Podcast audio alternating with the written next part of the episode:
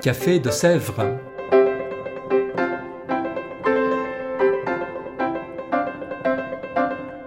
Au Café de Sèvres, on discute philosophie et théologie.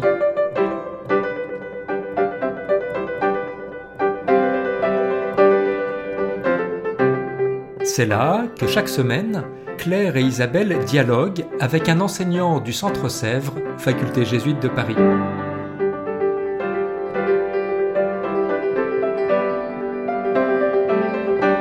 L'émission d'aujourd'hui est animée par Isabelle de la Garandrie.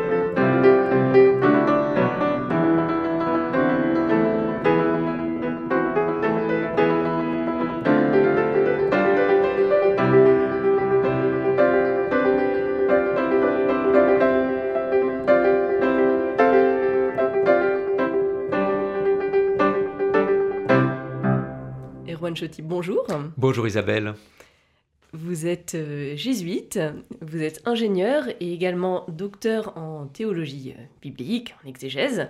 Vous avez notamment fait une thèse sur le livre de Jérémie et euh, je vous reçois aujourd'hui pour un cours d'introduction à l'Ancien Testament. Alors pourquoi proposer un cours d'introduction à l'Ancien Testament en premier cycle alors que la priorité, on pourrait se dire assez spontanément pour un chrétien que c'est le Nouveau Testament et que l'Ancien Testament ça semble finalement un petit peu euh, dépassé ou trop ardu, euh, une fois qu'on a quitté les beaux récits qu'on a lus dans nos Bibles pour enfants? Je crois que la question que vous posez là, Isabelle, c'est une question qui traverse beaucoup de croyants à travers la génération, mais c'est une question hérétique. Plutôt, c'est, un hérétique martion au deuxième siècle qui aurait voulu que les chrétiens ne gardent que le Nouveau Testament. Et l'affirmation de l'Église très forte depuis ce temps-là, c'est qu'on garde l'Ancien Testament. Et je crois d'ailleurs qu'il suffit de lire le Nouveau Testament pour s'apercevoir que quand, quand, les auteurs du Nouveau veulent parler du Seigneur Jésus, ils n'arrivent à le faire qu'en citant l'Ancien Testament, en le citant, en reprenant ses manières de raconter, en s'appuyant dessus. Donc je crois que pour des chrétiens, c'est indispensable de lire l'Ancien Testament. Et puis pour des gens qui commencent des études de théologie, bah, ils sont là pour se confronter aux grandes questions, même si elles sont un peu difficiles. On a du temps, on a des gens qui ont réfléchi avant et on va s'initier à tout ça. D'accord, donc euh, lire l'Ancien Testament, très bien, mais comment plonger dans l'Ancien Testament? Est-ce qu'il faut se dire qu'on attaque tout en bloc, d'un coup, du livre de la Genèse euh, au livre de Zacharie, ou est-ce qu'on a à se servir peut-être d'une classification par genre, ou peut-être en suivant l'histoire du peuple élu? Alors, vous avez bien raison de dire que tous les livres ne sont pas les mêmes dans l'Ancien Testament. Il y, a, des genres complètement différents, et on ne peut pas tout lire de la même manière. C'est pas une grande histoire avec un début et une fin.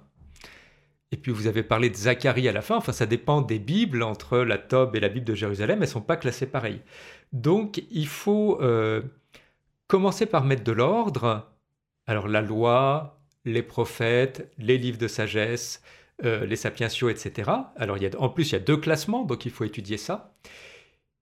Et puis vous disiez en commençant par la Genèse, mais c'est vrai que la Genèse est au début, mais historiquement c'est pas le livre le plus ancien. Donc moi, je vais entrer par une série de thèmes, et puis en fonction des thèmes et des catégories, parcourir un certain nombre de livres. Mhm. Alors euh, d'accord, on va découvrir par des thèmes, mais on peut aussi avoir euh, tendance à faire euh, de l'Ancien Testament un réservoir à mythes. Quel crédit peut-on accorder à ces récits, notamment à ceux de la création, même si justement la création n'a pas forcément été écrite en premier. Est-ce qu'on a des certitudes sur les rédacteurs ou sur, et sur les langues de rédaction? Finalement, quelle place donner aux recherches historiques, voire archéologiques, dans notre lecture? Alors, derrière votre question, il y a, un ensemble de découvertes qui sont euh, peut-être un peu anciennes pour nous, qui sont au XIXe siècle, mais qui, à l'échelle de l'histoire de l'Église, sont assez récentes. C'est qu'au XIXe siècle, à la fois, on va avoir une histoire de l'humanité et de l'univers construite scientifiquement et qui est beaucoup plus longue que euh, celle de la Genèse. Le monde n'a pas été créé 4000 ans avant Jésus-Christ, mais euh, je ne sais plus, 15 ou 16 milliards d'années avant. Pas la même chose. Euh, et puis pas en sept jours, mais des millions d'années d'évolution. Et en même temps, donc, vous voyez, au 19e siècle, on perd l'idée que le début de l'humanité est raconté par la Genèse, mais en même temps, on gagne la découverte et le déchiffrage de tous les mythes du Proche-Orient ancien. Donc, toutes les histoires que dans des langues complètement difficiles et oubliées, les gens racontaient avant qu'on écrive la Bible, on les a retrouvées. Et du coup, on peut voir dans un récit comme la création en sept jours, comme le déluge euh, avec Noé, etc., non pas des textes scientifiques auxquels on peut plus, qu'on peut plus recevoir comme ça, mais des modernisations théologiques de mythes préexistants. Et donc, euh, on perd d'un côté, mais on gagne beaucoup de l'autre. Et on voit comment là-dedans s'exprime l'idée d'un Dieu unique, cohérent, qui veut le bien de l'humanité, par exemple. On vient de voir quelle place donner à la science dans la lecture et dans l'étude de l'Ancien Testament, mais à partir de quand, quand naît l'archéologie biblique? Alors c'est en fait assez récent. Il y a un petit peu, il y a quelque chose qui commence à la fin du 19e siècle, c'est-à-dire qu'avant avant la fin du 19e siècle, on pouvait aller sur des lieux antiques. On pouvait aller à Rome et visiter le forum romain en ruine, ou on pouvait aller en Égypte et voir les pyramides. Mais à cette époque-là, il y a un archéologue anglais qui meurt vers 1940, ça donne un repère. Il invente ce qu'on appelle la méthode stratigraphique, c'est-à-dire comment faire des fouilles, retrouver les, les restes d'habitation d'un endroit successif et les dater. Et donc reconstruire l'histoire de l'occupation euh, d'un petit village. Hein, parce que euh, c'est dur à imaginer pour nous, parce que nous, quand on construit un immeuble moderne, on démolit celui qui était avant. Mais dans le Proche-Orient ancien, souvent on construisait des choses en argile qui s'effondraient facilement, euh, où il pouvait y avoir un incendie ou une bataille, et plutôt que de tout enlever pour reconstruire, on aplanissait et puis on reconstruisait par-dessus. Et donc ce qu'on trouve aujourd'hui, ça s'appelle des tels, c'est une petite colline qui va faire 20 mètres de haut, 30 mètres de haut. Et puis si on creuse, on va voir superposer euh, des maisons construites, je sais pas, au IIIe siècle avant Jésus-Christ, au 7e, au 8e, au 9e, au 10e, etc. Euh, donc il y a deux choses qui vont avoir lieu. La première, c'est que cet archéologue découvre une méthode pour les dater par la céramique. Imaginez-vous, évidemment, on construit des pots, des vases, des amphores, des jarres euh, en terre, on les fait cuire, tout ça. Eh bien, les, les formes qu'elles prennent changent selon les époques. Oui il a découvert ça. Et donc, si dans un site, on sait que ce site, on a trouvé tel type de poterie et qu'elle est, je sais pas, du 9e siècle avant Jésus-Christ, si on trouve la même, même type de poterie en faisant des fouilles, on dit tiens, ça c'est du 9e. Donc, révolution, on a une méthode pour dater euh, ce qu'on trouve. Et puis, on invente une méthode de fouille. Le problème, quand on fait de l'archéologie, on fouille, puis on détruit en fouillant. Alors, on, invente les fouilles en carré, c'est-à-dire on, on dessine sur le sol un carré de 4 mètres par 4 mètres, on creuse là, on repère tout ce qu'on trouve, on le note bien. Et puis sur les côtés du carré, il reste un mur. Et là, on va voir en coupe superposer les différentes époques d'occupation. On a vraiment quelque chose comme un dessin qui est tout fait. Et donc ça nous permet, donc ça a permis aux archéologues, fin 19e, début 20e, euh, après la Première Guerre mondiale, c'est les Britanniques qui ont mandat sur la Palestine, hein, jusqu'à 1947 ou 8, euh, donc de commencer à faire des fouilles et, vous voyez, pas juste de retrouver des beaux objets, mais de faire l'histoire des occupations à différentes époques et de les dater. Euh, très très grande innovation. Et puis il y a une autre étape très forte pour l'archéologie biblique, c'est après donc 1948, euh, fondation de l'État d'Israël. 1967, après la guerre des six jours, l'État d'Israël a un territoire beaucoup plus grand. On n'est pas là ici pour discuter de politique, mais euh, au moins ils sont bien organisés scientifiquement et ils lancent ce qu'ils appellent le survey archéologique d'Israël. Et donc au lieu de faire des fouilles seulement dans les sites dont on pense qu'il y a des restes liés à la Bible, ils parcourent tout le pays, par avion notamment, pour repérer tout ce qu'ils trouvent et grâce à ça construire une histoire scientifique de l'occupation de ce pays. Et alors ça, c'est une grande révolution parce que ça nous donne une sorte de grande frise chronologique de l'occupation de ce territoire depuis des siècles et des millénaires, et où sur certains points ça colle bien avec les textes bibliques, et sur d'autres points ça s'en écarte énormément. bon, par exemple, sur l'époque dite de l'Exode, euh, eh bien, on voit qu'il y a des. Euh, c'est Finkelstein qui raconte ça dans la Bible dévoilée. On voit qu'il y a des postes euh, militaires égyptiens sur tout le trajet qu'aurait pris Moïse et qui sont très proches les uns des autres. Et donc, il n'y a, aucune, aucune manière qu'un groupe nombreux s'enfuit et que les Égyptiens puissent pas les rattraper. donc, on trouve des choses comme ça qui, remettent en cause des événements très très anciens. Et puis par contre, pour les événements plus récents, je pense la destruction de Samarie en 722 euh, par la Syrie, la chute de Jérusalem que, connaît le prophète Jérémie donc en 587, là on a les restes de la bataille, quand on voit les, les, choses incendiées, les pointes de flèches d'un côté et de l'autre de la muraille, etc. Donc grande révolution archéologique, fin 19e siècle, début 20e, et puis 1967 et, la suite. D'accord, en faisant entrer euh, la science dans notre lecture euh, théologique en réalité.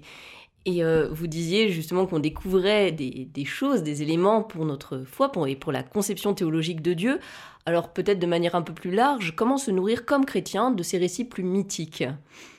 Alors, je me souviens d'une distinction que j'avais entendu faire d'Anne-Marie Pelletier, une grande bibliste, qui disait il ne faut pas confondre la lecture spirituelle et la lecture scientifique. La lecture scientifique, pardon, la lecture spirituelle, elle veut nous aider à progresser dans la vie chrétienne. Alors par exemple, on peut lire La sortie d'Égypte avec Moïse qui coupe la mer en deux, etc. Et les Égyptiens qui vont se faire noyer, et puis les gens qui sont libérés. La lecture spirituelle, ça va être de trouver là, eh bien, une espérance que dans ma situation difficile, il y a un avenir et que cet avenir, il va se construire avec Dieu.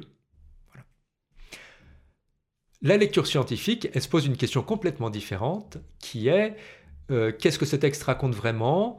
Les gens qui l'ont écrit, qu'est-ce qu'ils vivaient, quand est-ce qu'ils l'ont écrit, qu'est-ce qu'ils exprimaient là? Euh, et là, évidemment, on va déconstruire un certain nombre de choses. Mais ce n'est pas le même objectif. Et alors, ce qu'on peut espérer, c'est que pour le, croyant qui s'engage dans des études bibliques assez longues, la confrontation à la connaissance scientifique, elle va évidemment remettre en cause beaucoup de choses, mais sur le long terme, elle va nous faire découvrir la, foi de croyants d'il y a très très longtemps dans des cultures très reculées et que par là ça va nous nourrir alors même qu'on va s'interdire une nourriture plus immédiate. D'accord, une nourriture au second degré ou en retour.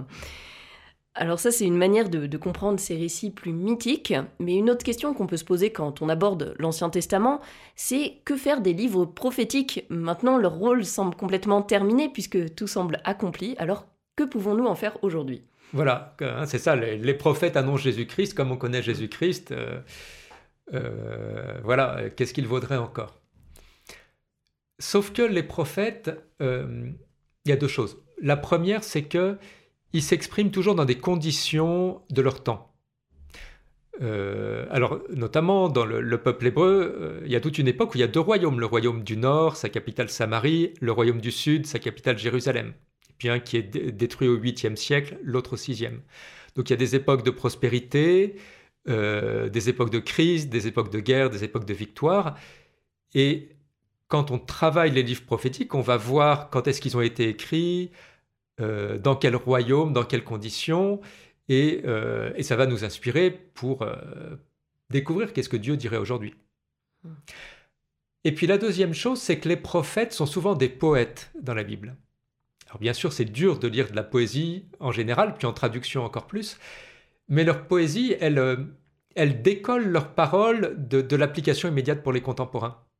C'est-à-dire qu'ils emploient un langage qui stimule notre imagination à nous aussi, même si ce qu'ils annoncent de fait est déjà connu et déjà accompli. Donc il y a, une imagination qui nous fait voir le monde à la manière de Dieu, à travers un langage poétique, et qui nous inspire, euh, qui est très inspirant pour aujourd'hui, je crois. Voilà, que faire des livres prophétiques euh, Vous venez de parler de poésie, éventuellement qu'on peut trouver dans ces livres prophétiques. Un autre genre qu'on trouve dans l'Ancien Testament, où la poésie est quand même assez omniprésente, ce sont les livres sapientiaux de, l'Ancien Testament, les livres de sagesse. Et pour le coup, ils nous semblent vraiment surprenants quand on les ouvre. Ils semblent vraiment différents dans leur style, dans leur structure. Est-ce qu'on peut les rattacher au reste, ou est-ce qu'il faut vraiment les traiter à part? Alors, ils font partie de l'Ancien Testament, mais ils en ont toujours fait partie avec l'impression que ces livres-là, que ce soit la sagesse de Salomon, euh, les proverbes, euh, le cantique des cantiques, Ben Sira, l'ecclésiastique, etc. Job, qu'ils en faisaient partie d'une manière spéciale. Hein, Jésus dit pas la loi, les prophètes et les sapientiaux quand il parle de l'Ancien Testament. Donc, ils en font partie à part. Sauf que c'est un lieu intéressant à, double titre le premier, c'est souvent les livres de sagesse dans la Bible, dans l'Ancien Testament, c'est un lieu de dialogue avec les cultures environnantes. Par exemple, il y a un grand texte égyptien qui est repris dans le livre des Proverbes. Donc c'est beaucoup moins exclusiviste que euh, certaines parties de l'Ancien Testament qui séparent beaucoup le peuple hébreu des autres. Donc c'est très intéressant pour nous qui, qui, voulons vivre un dialogue avec les cultures qui nous environnent.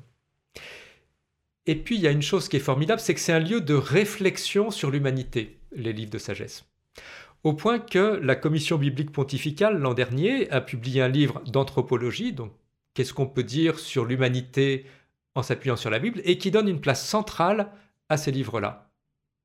Comme le lieu où la tradition biblique euh, se pense de manière réflexive. D'accord, finalement leur donner une place centrale, quoi qu'à part. Merci. On... Maintenant peut-être une forme d'actualisation parce que quand on va à la messe, on entend souvent des résonances entre une lecture tirée de l'Ancien Testament, la plupart du temps, et l'Évangile. Mais cette résonance, elle peut sembler un petit peu minime. Alors comment travailler davantage les liens entre Ancien Testament et Nouveau Testament tout en n'aplanissant pas la, spécificité de l'Ancien Testament et en faire finalement seulement un substrat euh, amoindri du Nouveau Testament? Oui, alors il y a une première chose à faire, c'est que si on lit, euh, vous voyez bien dans, la messe du dimanche, même les messes de semaine, euh, depuis Vatican II, on a évidemment beaucoup plus de lecture biblique, mais il en reste très peu par rapport à tout ce qu'est l'Ancien Testament. Donc il suffirait de lire un livre biblique de l'Ancien du début à la fin pour voir qu'on ne retrouve pas immédiatement euh, notre foi chrétienne. Ensuite, il y a tout un travail passionnant. Alors on pourrait dire il y a tous les pères de l'Église ça c'est moins mon sujet, mais qui développe euh, une exégèse figurative, typologique entre ce qui se passe dans l'Ancien et le Nouveau. Mais aujourd'hui, il y a tout un travail dans le Nouveau Testament pour voir comment les auteurs s'appuient euh, sur les récits et les thèmes de l'Ancien Testament. Par exemple, je prends un exemple, euh, les évangiles s'appuient beaucoup sur la figure des prophètes Élie et Élisée pour raconter qui est Jésus. Hmm notamment pour reprendre certains de ces miracles qui sont vraiment inspirés de ceux d'Élie et d'Élisée, euh, au point que, euh, à la confession de Césarée, hein, les, disciples disent ça, qui, est le Fils de l'homme Au dire des hommes, Élie ou l'un des prophètes. Et, ça amène dans le Nouveau Testament un, surcroît de sens parce que Élie, c'est le prophète qui est monté au ciel sur un char de feu, qui n'est pas mort, et dont on a donné le retour. Et donc c'est une image qui aide à entrer dans, l'espérance de la résurrection. Voilà, donc le, genre d'exemple, une typologie entre l'ancien et le nouveau, pas forcément celle de les pères, des pères de l'Église qui peut nous paraître un peu artificielle, mais euh, on travaille de plus en plus celle que les rédacteurs des évangiles euh, avaient en tête en rédigeant le Nouveau Testament. D'accord, intéressant. Alors une question un peu personnelle ensuite. Avez-vous un livre préféré dans l'Ancien Testament? Lequel et pourquoi?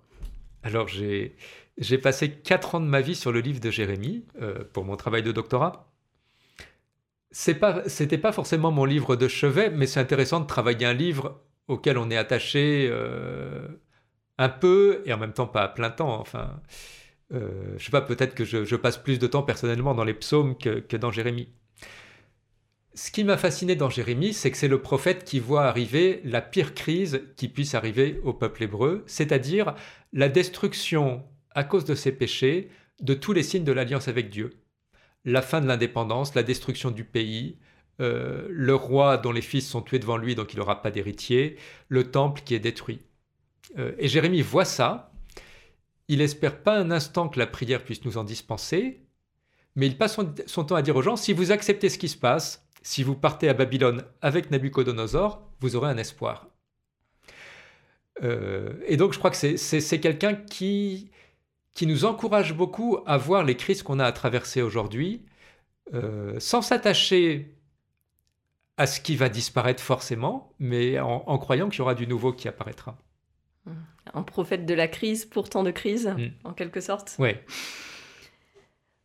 toujours euh, dans, des, dans une idée plus personnelle, mais aussi pour donner envie, est-ce que vous auriez une citation de la Bible ou d'un exégète pour finir et donner envie à nos auditeurs de vous écouter et encore plus largement, parce que c'est quand même bien l'objectif de plonger dans le monde fascinant de l'Ancien Testament? Alors, j'ai envie de vous lire un tout petit bout de la vocation du prophète Jérémie. C'est un récit de vocation comme beaucoup d'autres, où Dieu se révèle et la personne a un mouvement de, de recul, et puis ensuite le Seigneur le confirme dans sa mission. Et dans le chapitre 1 de Jérémie, à la fin, au verset 10, voilà ce que le Seigneur dit au prophète. alors le Seigneur avançant la main touche à ma bouche, et le Seigneur me dit, Ainsi je mets mes paroles dans ta bouche, sache que je te donne aujourd'hui autorité sur les nations et sur les royaumes, pour déraciner et renverser, pour ruiner et démolir, pour bâtir et planter. Alors c'est ça qui se passe quand on se lance dans la lecture et dans l'étude de l'Ancien Testament. Il y a un certain nombre de choses de, nos représentations de l'histoire du peuple juif, euh, de la naissance de la foi chrétienne, bah, qui va s'effondrer, qui n'était pas très solide en fait, mais mais il va y avoir bâtir et planter. Donc il y a, l'image qu'on va construire un lieu pour habiter, qu'on y sera bien, et puis planter, dans Jérémie, c'est l'idée de planter des vignes, euh, des figuiers, donc ce qui va donner des fruits qu'on pourra manger des années après euh, avoir planté. Donc il y a un espoir très fort d'une nourriture durable. Mhm. Une belle métaphore horticole pour nous inviter à lire euh, l'Ancien Testament. Eh bien, un grand merci Erwan Chotti de cet entretien. Merci Isabelle. Et euh, au revoir à nos auditeurs et à un prochain épisode du Café de Sèvres.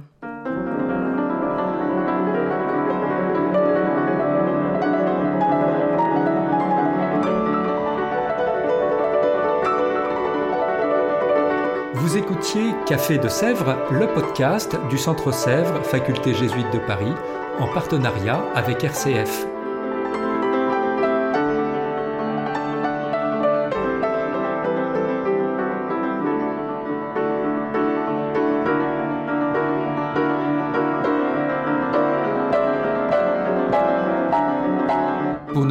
Aucun épisode, abonnez-vous sur votre application préférée Spotify, Deezer, Apple Podcast ou Google Podcast.